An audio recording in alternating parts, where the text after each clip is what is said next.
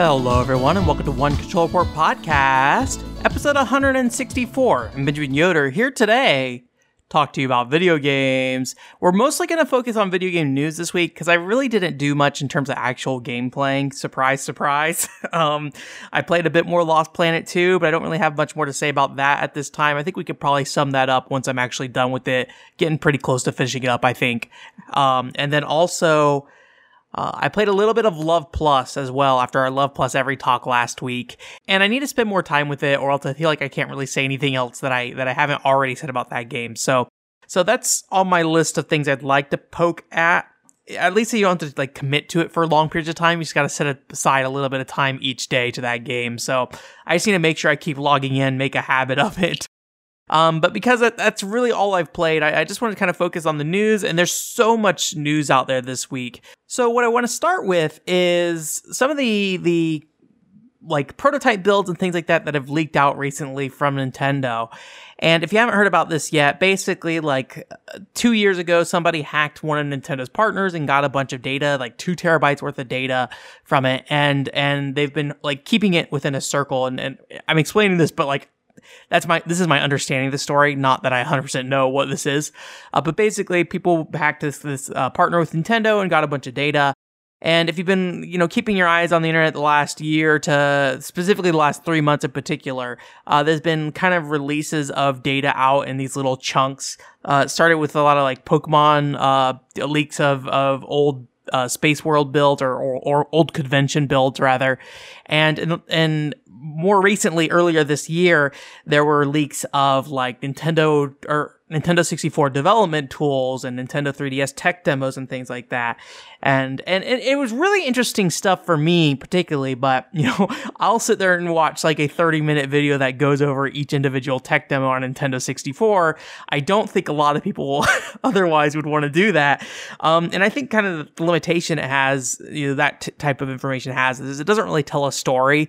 Um, it's cool to see that stuff. It's cool to unearth these things that, you know, the public was never really intended to see, at least, you know, or, or at least have their hands on. But, you know, at the end of the day, there wasn't a lot of real content outside of the Pokemon leaks. I'm not a big Pokemon fan, so I never really paid a ton attention to that. But I'm sure the Pokemon audience was very happy to see those old like com- uh, builds. Um, and then you have stuff like, you know, Garfield Kart, car uh, uh, builds as well. And it's like, you know, I would probably like Garfield Kart. Garfield Kart's probably a cool game. And you know that that should be out there if there's really no harm done to the developer at this point.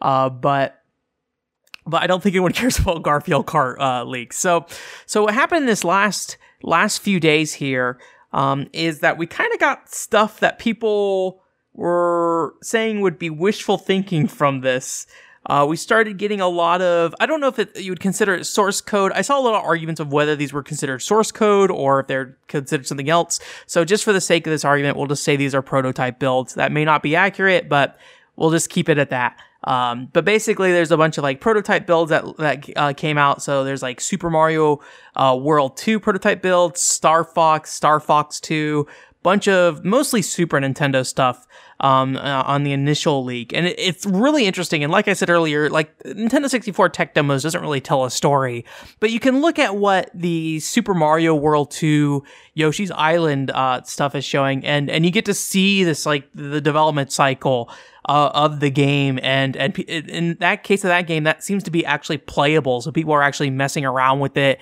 trying a bunch of different things, and and and playing with the game, seeing how the mechanics differ and things like that and and people are starting to look at like interviews that people had done with like Miyamoto and stuff over the years and and lining up pieces like the fact that uh, at one point they had mentioned that if Mario got like a, a star or something in that game, he would turn or or if Yoshi well Yoshi with Baby Mario on his back got a star at some point in the game, he would turn into like adult Mario and then run around. And then they changed that because people at the company thought it was a little weird that Baby Mario turned into adult Mario.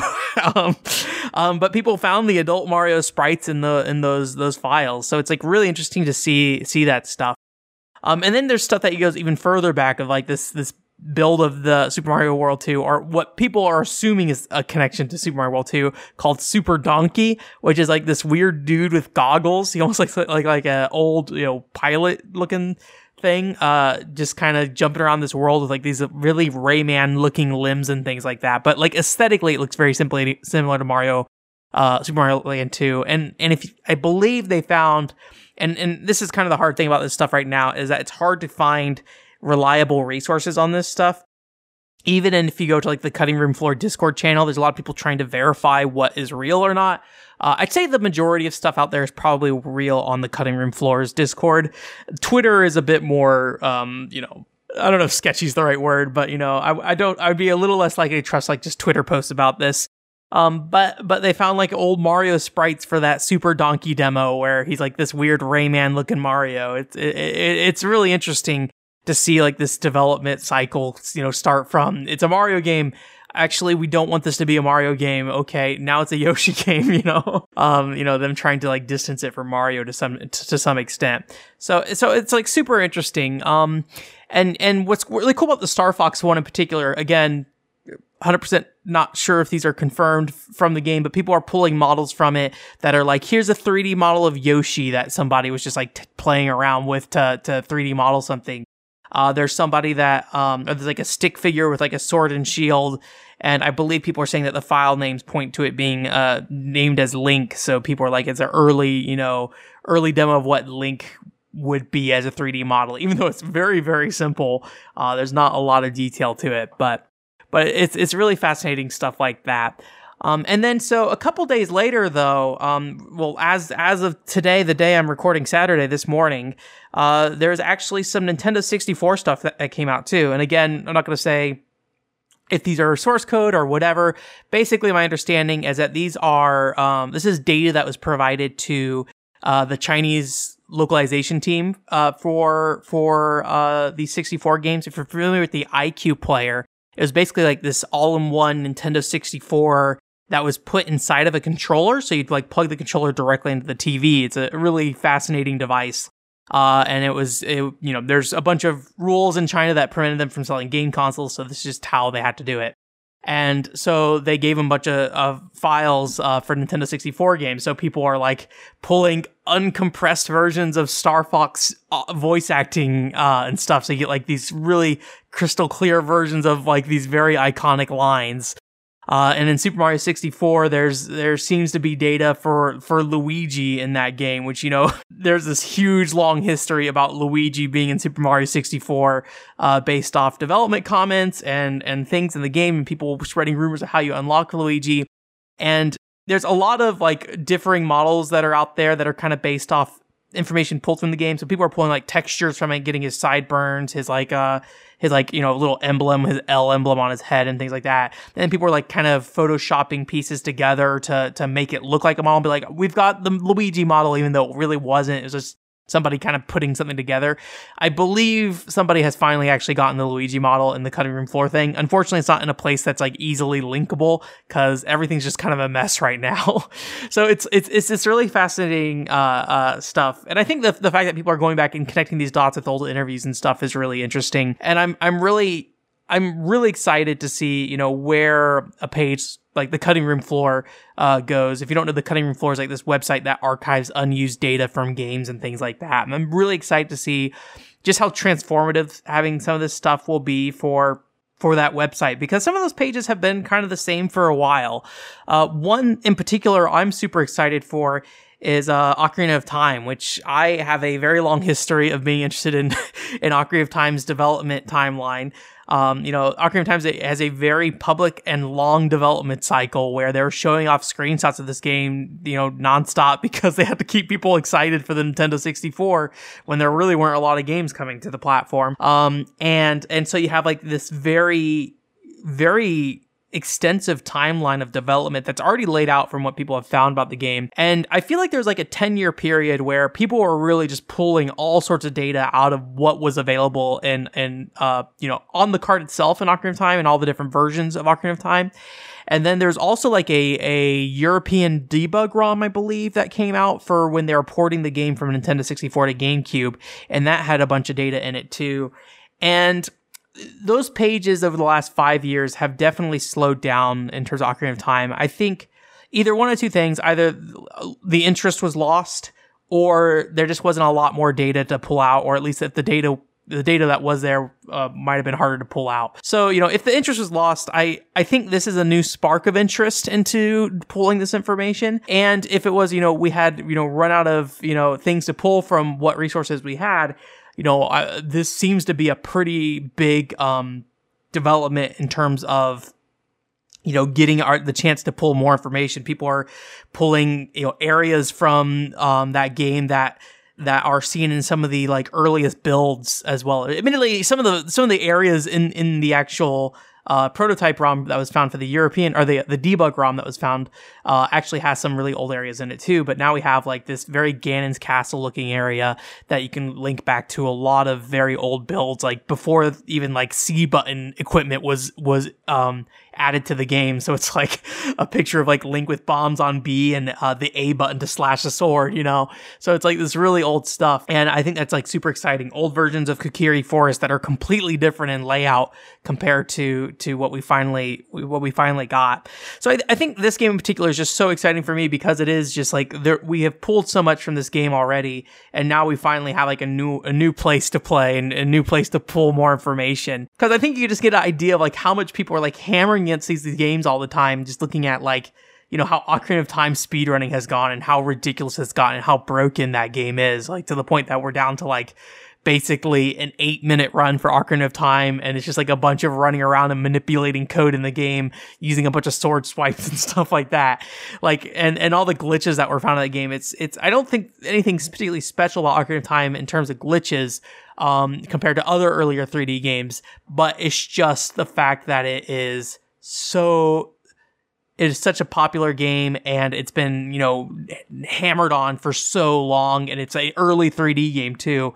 Well, not early 3D, but it's one of the earlier 3D games. Um, and, and so it's, it's just like this really fascinating, uh, piece of work to look at for, for how a game works and, and, you know, how, how much it can be broken. And for, so for why I think that's kind of exciting is that I think most other games, you know, the data we're pulling from those games is not always the entirety of it. Like I, I built the Final Fantasy XI cutting room floor page, and that page, I, I, I pulled a lot of data from there, and, and, like I don't know anything about pulling data. I just threw that stuff in a viewer and was like, cool. I hope this works out. Um, and, and I was able to get some stuff and I was able to build a pretty significant cutting room floor page. It's not crazy. It's not like the Ocarina of Time page, obviously. Um, but I was able to get a, a decent chunk of stuff. And there's so many files in the early data section that you can look at the, the, um, you know, the hex for hexadecimal or whatever it is. I don't know, hex thing, the code essentially for, and you can just see like, the the pieces of things in there that there is data surrounding this. Like here's this test dungeon. Here's this test boss fight. You can just like see this data but nobody has taken the time to figure out what that data is and how how to you know rework that to a point that we can recognize it as a human being rather than just looking at it and being like yes this is indeed a a reference to a snow texture for this snowfield area that we literally cannot load, you know? Um, so I think it's like, uh, so I think Nintendo games at this point, because they've been beaten so hard on for like pulling data and pulling and, you know, and, and, and tearing those games apart, that having, having that deeper resource, more free access to, to these, you know, assets and things like that is really important for, for that preservation to, to go forward or for that for that documentation to really go forward and and begin I guess a new era of Ocarina of Time data mining. Hopefully hopefully there's enough data in there but from what people are pulling out it seems like there's a pretty significant amount of of interesting data. Just even if we're getting old builds of like different temples and stuff. That is super, super interesting. Even if we can only pull like the collision data and we can see like how it was laid out and everything. So anyways, that was a lot of information to spew out of my mouth. I'm, like I said, this is kind of like a weird Wild West period right now where everybody's just kind of talking about it, but there's not really a lot of archiving. Um, if you go and look at the cutting room floor and um, like how the, they handled the Pokemon uh, leaks when those came out a while ago. It seems like they're just being kind of filtered into the prototype section essentially, which is kind of why I settled on calling them just prototypes for this case. So I think if that Ocarina of Time page starts to to become more officially developed as people start, you know, actually wanting to document this stuff properly rather than just sharing it on Twitter. Um, then then I think that's probably going to be the section where that stuff shows up on the cutting room floor. I say that, don't know for sure. Anyways, so I'm sorry if you don't find that stuff super fascinating. You just have to listen to me for 15 minutes garble gook about about that stuff. But I think that stuff's super fascinating. I'm really hoping, like, I'm really hoping we're getting a lot of really interesting data out of this. Um, so to stick on the Nintendo side of things here, though, there was the Nintendo Direct that happened earlier this week, and it was like Nintendo Direct Mini, and it was really focused on on third party partners. And I will say that the U.S. Nintendo Direct was was not my favorite. There's still some interesting stuff in there. There was uh, the what was that game called the the Rhythm Zelda game. Cadence of Hyrule or something like that. I don't know. I never played it, but there's the, a bunch of DLC for that. That seems exciting for most people. I think that game was pretty popular, so I, I think that's an exciting announcement. I, it's not something I'm personally interested in. Um, and then there's also like the Shin Megami Tensei stuff with the uh, Shin Megami Tensei 3 HD uh, re-release essentially, and then and uh, finally an update to Shin Megami Tensei 5. I think this has been announced since like the Switch was announced um, that they were going to be making SMT 5 for for the Switch, and unfortunately they still didn't show any gameplay. They just showed off like a concept trailer, which I like the character designs, but I'm always I'm a gameplay guy. Show me your gameplay, man. I want to see what your game looks like. I don't really have a ton of patience for concept trailers, although I think there are some exceptions, and I'll I'll try to touch on that a little bit later when I when I talk about the one exception I can think of. And there was some other smaller stuff in the U.S. Nintendo Direct, but it was not a lot. Um, so, but if you look at the Japanese direct, it was actually significantly more substantial. A lot of the stuff was stuff we kind of already knew about, but it was neat to get a good look at that stuff. Um, like they had a Sakuna of Rice and Ruin, uh, which is, and, and, this is kind of the weird thing about a lot of these things on the Nintendo Direct in Japan. A lot of this stuff is coming to America, so, and like announced for America. So I don't know why it was like left out, but yeah, Sakuna is like this, uh, kind of side scrolling, uh, action title with like I guess you could maybe call it like a more feudal Japan kind of farmland kind of look thing. It's like this this little girl who like farms and then she you go into like these side scrolling adventures and and things like that. I, I don't know the best way to describe it, but it looked interesting. Is that a Comiket one year, and that's when I first noticed it, and I thought it was pretty cool looking. Um, and and yeah, I think Xseed might be bringing it out over here. It looks pretty nice. And then we had the uh, the sequel to that Atelier game, the uh, Ryza uh, Ryza 2 specifically. And they just kind of did a quick demonstration of that and showed that off. I don't know if that was the first time we've seen Ryza 2. If you don't know, the original Ryza was incredibly popular and sold very well. Uh, I think both in Japan and outside of Japan and in the US. I've, it's the most conversation I've ever seen about an Atelier game, or at least within the mainstream sense. And and they didn't i was surprised because it's apparently announced for america as well they just left it out but it seems like koei tecmo is having a like stream for that uh, sometime early next week or or by the time you're hearing this the next day or two. So I, maybe they just want to save that reveal for themselves, but I don't know. It just seems kind of weird not to want to put that in front of people, especially since the last game did pretty well. And then they just had like a general, you know, and I really like these things, like like the quick cuts between different games. So they showed off uh, Final Fantasy Crystal Chronicles. They showed off a bunch of random anime games. Um, that and and they also showed off Ninjala, which I think Ninjala is either out or is in beta in the in the US.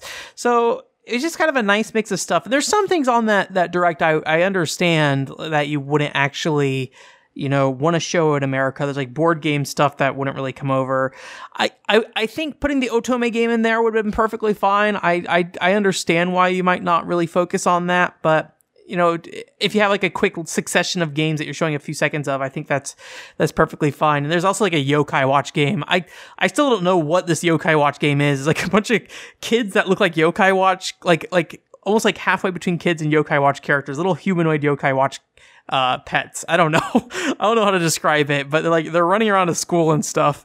I, I think it's interesting, but I haven't actually learned what it is still. So one day I'll put the effort in to figure out what that game is. Um, but yeah, so some of that stuff I, I would fully expect to not really show up in that direct, but to see so much stuff that's coming to the US just be left out.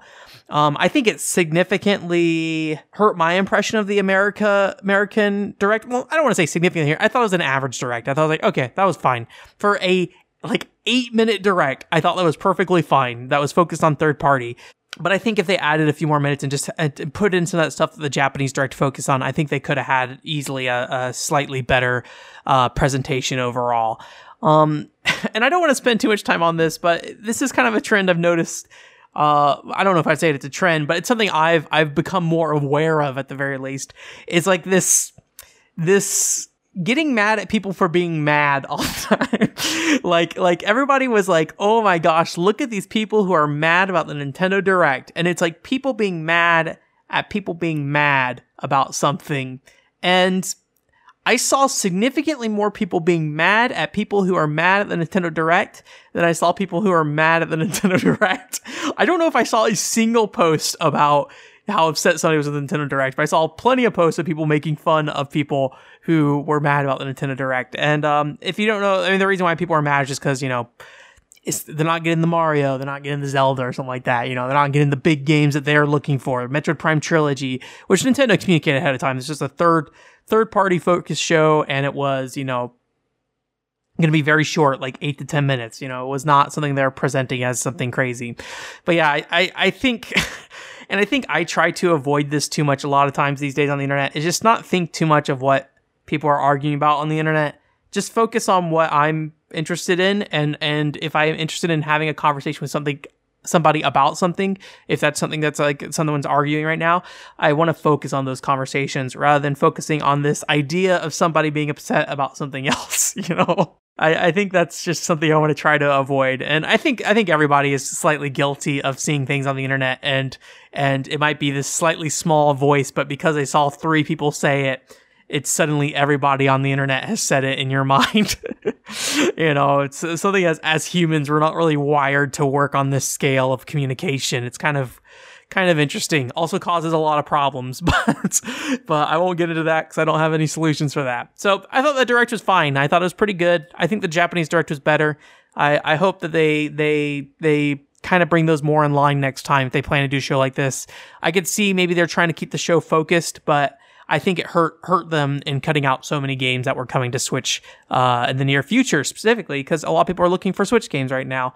Uh, the, the, the whole thing is that like you know people are like where what's what's next for the Switch, and there's there's there's not a lot of information out there of what's next at this point. It's it's hard to say if if there isn't anything next or if Nintendo's just being very you know keeping their cards to their chest. You know, they they announced that Paper Mario game like a month before it came out, so that's not to say there isn't something coming for the Switch, but it'd be nice to know. Uh, but having a, a larger third party swath to choose from as well, or making people aware of those games at the very least, uh, would be, would have been nice.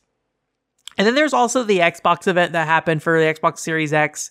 Um, I think like with the PlayStation event, I'm more watching these out of my own personal curiosity of how these platforms are performing. So I don't personally have a lot to say about a lot of these games, to be honest. There are some ones that I'm interested in. I'll kind of note them as I go through.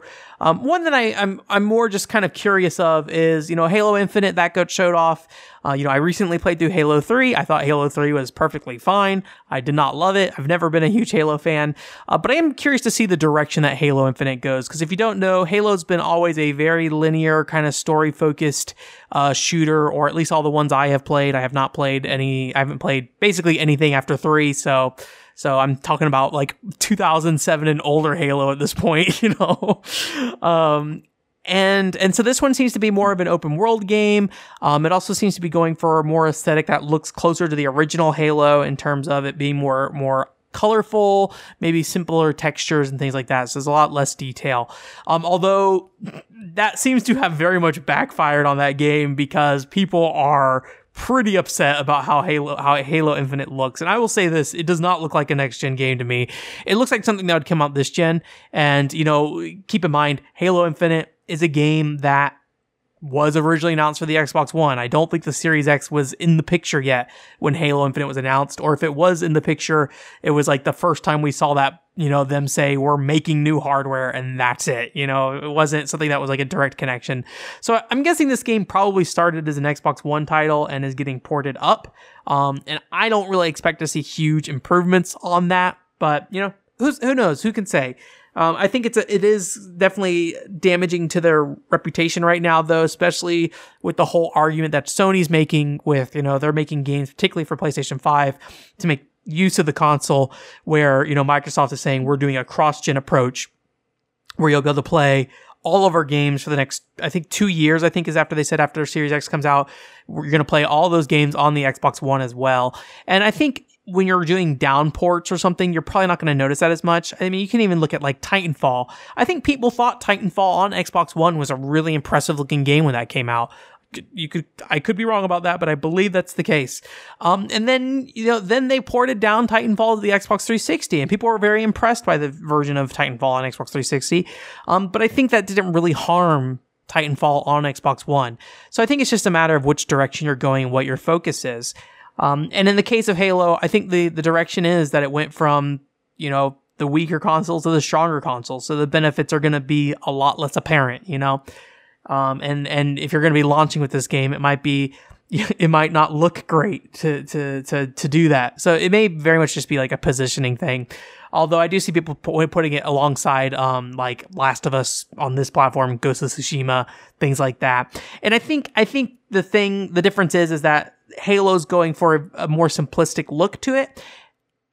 I will say personally, I find it to look a little muddy though. Um, it, it kind of reminds me of like a, a Nintendo 64 game with how its textures look at times, um, in terms of like uh, the environments when you're looking at some of the screenshots at least. So I think there's definitely a a improvement that can be made there. I'm not going to sit there and say like, oh, it's you know an amazing looking game. I think it looks fine enough, but but I don't think it it pops out even as a great looking Xbox One game. To be honest with you, I think it looks okay for Xbox One.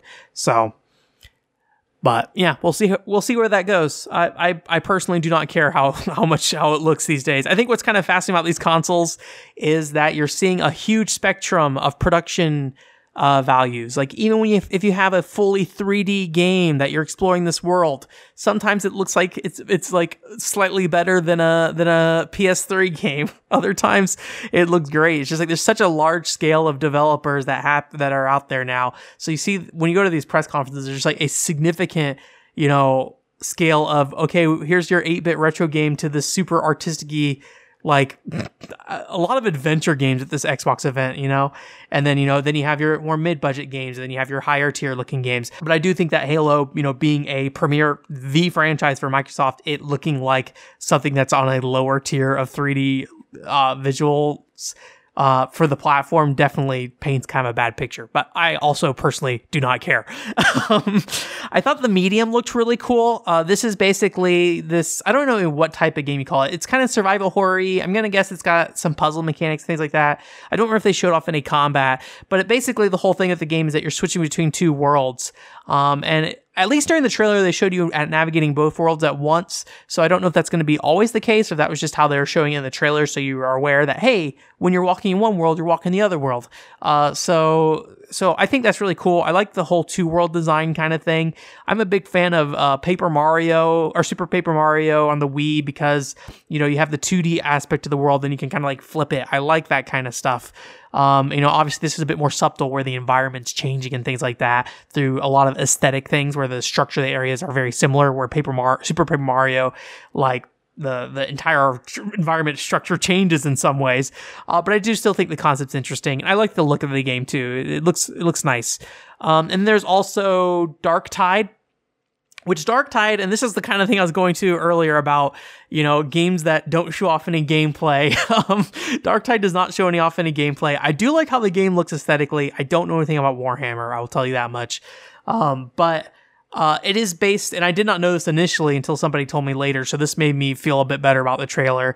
Is uh, it, it's it's part of the Vermintide line, or at least the developer is the same as Vermintide, and it being called Dark Tide gives me the impression it's technically a t- you know quote Tide franchise game, I guess you could say. It's probably not actually, you know, called the, the Tide franchise, but, um, and so I think, like, is, I thought Vermintide looked great. And so, like, being able to see what that game is already and then kind of map what this game is doing aesthetically and setting wise to that game was a very easy process. And so I didn't really feel, I didn't feel too burned by not seeing gameplay. At the end of the day, I always want to see gameplay in your trailers. Show me gameplay. But in this case, I was pretty okay with not seeing gameplay. Um, and then there was also kind of the big one, and kind of the big one that I always feel that I feel mixed on, but I think the more we learn about it, the more excited I am for it. Is uh, New Genesis Phantasy Star Online 2, which if you don't know, this is a it's in in some ways a standalone version of Phantasy Star Online 2. It's it's basically got these big overworlds that you're warding around on. Uh, it's got an overhauled graphics engine. Um, I don't know how much is changing mechanically in the game itself at this point. I'm always a fan of, of new mechanics and stuff. And so when I was looking at it and it was like, okay, this is a part of the Phantasy Star Online 2 brand. I don't really want to, I don't really want to touch this because I haven't even touched Phantasy Star Online 2 very much. Um, I I kind of you know kind of wrote it off, but it is they're they're doing a, a split in terms of um progress related items. So things like so basically if you play in this this new Genesis environment or new Genesis part of the game, uh, anything that's dealing with progression, money, weapons, stuff like that, um, levels that will all be reset for this new um, this new area essentially or a new part of the game. Um, and then if you go back to Phantasy Star Online 2, then you'll be on your old stuff for the I think six episodes that those games uh, already have. So you're you're keeping your character. It sounds like your cosmetics will carry over, or at least some level of cosmetics. Um, you know, at least your character look. Um, so that's a bit appealing to me because it is a clean break, and that's the hard thing with Phantasy Star Online 2 is that there's so much content, and you know, I uh, live games do not fit my lifestyle these days, and I'm sure new Genesis Phantasy Star Online 2 will eventually update to a point that I will not want to keep up with it. But it is more appealing to me, and this is probably why the US servers were kind of more appealing to me too initially uh, when those got kind of shut up. It is more appealing to me when there's less content because I feel less overwhelmed. So so it's nice to be able to to basically start from the beginning with with a new new game at this point. I would personally prefer the standalone, like you know, have seventy hours to one hundred and fifty hours worth of content in a in a Phantasy Star game. I much prefer that, and then release your next game, you know, two three years later with new mechanics and things like that. But I never realized that's not really the reality of the current market for these types of games. So I'm not going to complain too much. But that doesn't change that I have more time to play them. so, so yeah, we'll we'll we'll see. I'm I'm pretty interested in it though, and I'll I'll definitely give it a look. I I got my solid state drive the other day. Uh, I I have a really small solid state drive on my PC, and I wanted to use it more for games, but I, I just it was very difficult. I had to juggle games all the time on it, and it was it was really frustrating. Um, so I bought a one terabyte SSD and I basically put that on my PC. And I did install Phantasy Star Online 2 on that solid state drive. Uh, b- because I'm to play it? I don't know, but I had the space to do it. So I did it. so, so I was glad, glad I was able to do that. We'll see if I actually play it. It's launched. The, the, the, uh, the tweaker application is launched on my PC right now. Apparently, I, j- me and the icon just met eyes. So, so yeah that's kind of all I have to say about the the the um, Xbox event. I thought it was pretty good overall.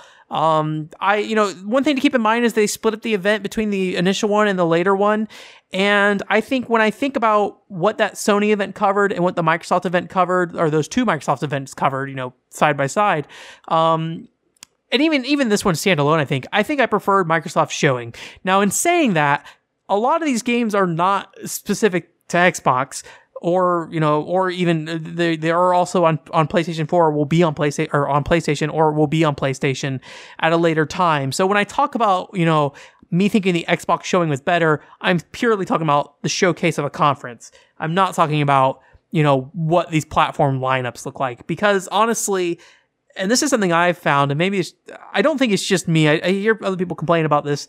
Is when you watch a press conference, it's really hard to tell what's a launch game what's a what's a timed exclusive? What is you know multi-platform? It, there's just like so much weird messaging around this stuff and and every game has like a bunch of tags when you start up. It's like world premiere you know world premiere why because this is the first time it's on xbox you know? Um and like little tags smart delivery on this this one. It's like it's just all these little tags to specify these things. Um it's just gotten really complicated. So yeah, I don't know. I'll probably closer to launch, kind of look at the lineups by side by side and maybe talk about them a little bit. But honestly, I'm probably not going to get a Series X or PlayStation 5 this year. Um, I, I just personally don't have a lot of interest in the games coming out. And the few games I am interested in, like Scarlet Nexus, um, and what I'm about to talk about here in, in a little bit, um, are coming to, to current gen consoles. And unless there's like a significant difference, I don't think I'll, I'll really take the, the plunge on new consoles at this time. Um, but we'll see. We'll see. Who, who knows where things will be at the end of this year, what games get announced, things like that. Anyways, to kind of continue on to the live service game talk, uh, there's a couple of the news stories I just want to kind of wrap up here. Uh, one is that Final Fantasy 14 apparently is going to be free up to Heaven's Heavensward. If you don't know, I think they had made a chunk of that game free for a while. I think up to level 30 or something like that. And I don't know if they expanded this over time, but basically they're saying, hey, it's free for you to play up to level 30. And then at that point, if you want to keep do more content, you have to resubscribe to the game, or you have to subscribe to the game rather. And it sounds like they're basically expanding that concept up until Heavensward, which is I guess you could say is the first expansion because A Realm Reborn is kind of the relaunch. I feel a little weird saying Heavensward is the first expansion given that Final Fantasy XIV online exists. And I know I'm the weirdo who likes Final Fantasy XIV online, but, but, you know, I, I do think it's, um, yeah, anyways, either way, Heavensward, you can, uh, you can, you can play that free. So that's something that like, hey, I haven't finished Heavensward. If I I can play without having to resubscribe every time and feel feel less bad about it every time I dump fourteen dollars on that game or however much it is per month. So so I, that's that's pretty exciting. I'm I'm I'm I don't know if that's gonna help me play it more, but you know. It's gonna save me some money at the very least, uh, assuming that anybody can do it. I assume as long as I assume it's not just for like new customers. As long as you just are playing that old content, you can just play whatever. Maybe I'm wrong. Who can say? I don't know how it works. Hopefully, it works that way. Either way, um, not like I'm going to play it anytime soon, even if it's free. Um, and then finally, there is one last game. I, hey, welcome to the One Report press conference. We have one last surprise for you. One last surprise for you Balan in Wonderland, or Balan Wonder World. which I looked at this game initially and I was like, I knew it was Square Enix. I missed, I, keynote, I missed who was attributed to this game initially.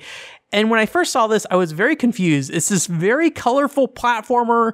It looked very like up the alley of what Sega would do, but Square Enix hasn't really done anything like this before. So I was very confused. I watched the trailer. I was like, huh, that's kind of a weird thing. Like, I've never seen Square Enix make a game like this before. Forgetting that Yuji Naka went and joined Square Enix after he left his company Prope. And then I went back and uh and then looked at the beginning of the trailer, and sure enough, Yuji Naka's name is on the trailer. And I was like, oh, oh, this makes so much more sense. So if you don't know, Yuji Naka is pretty heavily credited for like Sonic the Hedgehog, uh, NiGHTS and and working on I think he worked on Phantasy Star Online, the original one as well. Um, so he has this pretty significant Sega development history, and and this game kind of looks like a knockoff NiGHTS in some ways in terms of visual aesthetic. But yeah, it's like a 3D platformer in a way that I was a little kind of turned off from initially. But each of the worlds have such a unique look to them, and they have like different power up suits for the characters and things like that that really change, or at least from what the trailer showed, seems to really change how you you approach each environment and how you you navigate it. And I'm a big fan of variety, and that's part of why I like Mario Odyssey. I like how Mario Odyssey adds variety to its 3D worlds in, in very smart ways, actually, in a way I don't expect this game to to to get close to. Um, but yeah, it just it just looks like a nice 3D like platformer, and it, it has that that story style that like Rodea the Sky Soldier has, and and I think of like maybe not Gunvolt. Like sometimes I, th- I put Gunvolt in this camp, but then I, I think about how dark Gunvolt gets sometimes. um, um, but like this very like childlike innocence to his storytelling, but then also it's it's it's very um it's not afraid to get to like dark themes and things like that. It's like this weird weird like in between of somebody trying to like tell a story but they're not just trying to like pander to children, right? Um I think this is pretty common uh at least in like cartoons and things like that. With games I think there's a little bit more um I think there's maybe a, bit, a bigger divide on games that aim towards young children versus adults. Um, and I think I find these kind of like innocent storytelling characters and things like that uh, very charming and fun. Um, and so so I'm excited about about seeing another game like that. And you know I'm a huge Rodea the Sky Soldier fan.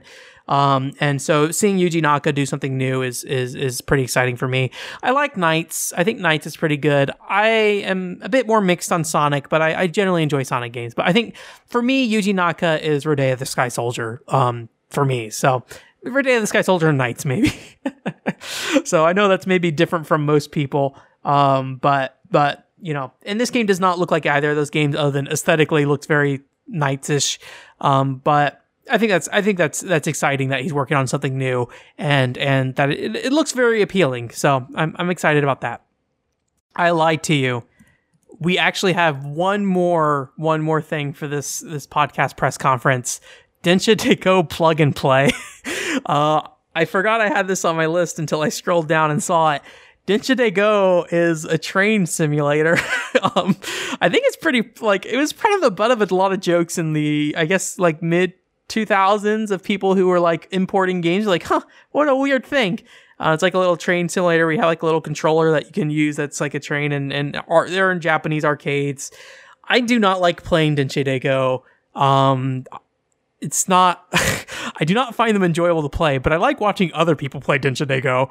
Um, when I was in Japan, I forced somebody to play Densha de Go 4 for me. Somebody I knew. I did not ask a random person on the street, but I was like, please play this and I will watch you play it. I will pay for you to play this game. Um, um, so yeah, so this is a little plug and play thing. I don't know if it's going to be any good. I don't know if this thing has existed before in some other form, but I think it's a fun thing. Just like a little, a little controller that you just, I mean, bring back the iQue Player, the Densha de Go.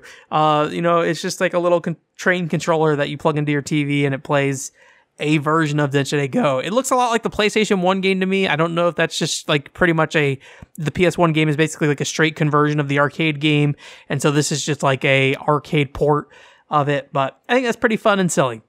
So yeah. Whew.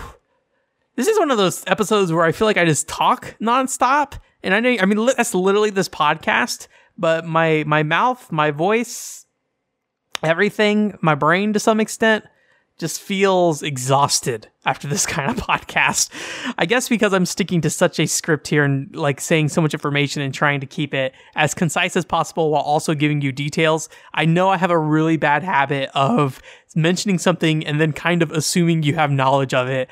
I try to explain stuff a bit more if I can, but I don't have a lot of time on my podcast to do that either. So, Anyways, in terms of content coming up, though, uh, or rather, what what already came out, uh, we had the doo doo da doo da quick play that went up on Wednesday last week. So you know, Roo da doo da is not a great game, but I think it's a really interesting game, a really fun game, and very worth checking out if you're interested in the PCFX. So, so I I kind of.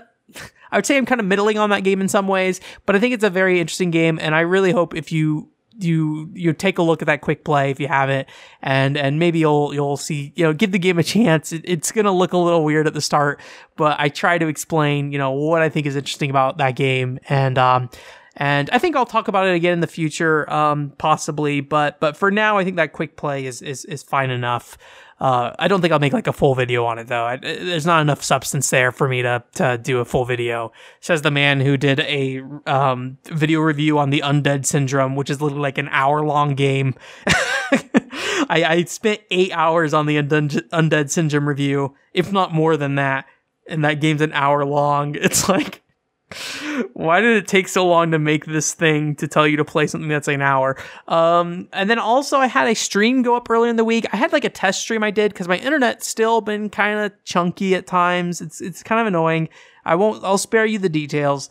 But basically, earlier this week, I kind of just went on archive.org and started looking at HuneX pages um, and so on the third night of doing that, I was like, why don't I just stream this and, and test my internet connection while I do this? Because I need to make sure my internet's working fine, uh, for the stream later this week or for the stream that happened later that week. So there's like an hour and a half of me just walking, going around the, uh, HuneX website archives, trying to see what I can find, what's available to download still, things like that. So if you have an interest in old 90s video game developer websites from Japan, then, uh, maybe check it out. It's a really weird stream.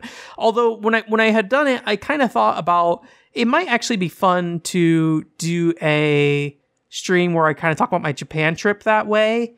Um, I thought about originally posting you know these journal entries I did for my sister, or or am trying to do. They're not done uh, onto the website, but I really don't know how valuable that is as content in terms of that.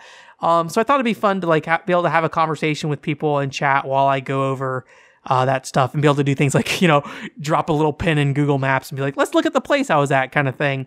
And part of me is like, well, it's been nine months, so is it still relevant? Um, but also, nobody can travel right now. So I have one of the more recent experiences for being in Japan compared to other other people. So so maybe it's worth it still right now. So come view my trip to Japan while you can't travel there, I guess. I don't know. Anyways, so I thought that might be a fun idea. So that might be something we end up doing. I just still got to get the resources on my PC to make it work. Um, and then finally, we are played more Tiny Bullets last week too. Um, so if you are interested in Tiny Bullets, basically like this weird 3D Zelda style uh, platforming game for the for the uh, PlayStation One that's was only released in Japan. Uh, put more time into that. I was hoping to finish it last week, but that didn't work out. Um, so we're going to continue to play it again uh, this week. Which I mean, I'm, I'm enjoying the game, so that's that's that's perfectly fine. Uh, I, I think the only reason I feel kind of guilty about it is because um uh, I was supposed to be playing Quest 64 and then had to put that on hold. So now I'm like having to leave that game to the side while I finish this up. Uh, but yeah, so we'll probably finish that game up. I don't think it'll take the whole stream to finish that game up. Um, if we finish it super, super quickly, then I might just jump into Quest 64. Um, but if not, I, have got some, uh, import games that I got from Japan that I, I think we can, we can poke around with for a little bit and just have fun with that and, and have a good time. So that will be the plan for this week. And then, uh, you know, like I said before, working on the updated Chibi Robo video. Um, the script's coming along really quickly and good on that, I think. Again, it's not going to be some complicated video. It's going to be very, very brief, I think, overall. Maybe closer to like four to five minutes. So don't expect some big long video or anything like that. Um, so you can look forward to that next month. And, um, I, I will let you know I may consider taking a break for a month. I mean, I think I'll still do the podcast and the streams. Um, but I I am still having a really hard time balancing my personal life, this website stuff, and playing video games. And I am kind of a I am probably a workaholic and and I desperately want to to make stuff for the website. Um, it, it, makes me feel better too, but but I think it would probably be good if I try to force myself for a month just to like enjoy life rather than rather than constantly be focused on something. So so I may take a, take some time to myself, but I'll let you know. I'll give you an update on that. Uh, probably after I figure out the Chibi Robo video and things like that. So Anyways, that's it for this week. Thanks for coming. OneControlReport.com is the website, and I hope you have a great week. Bye.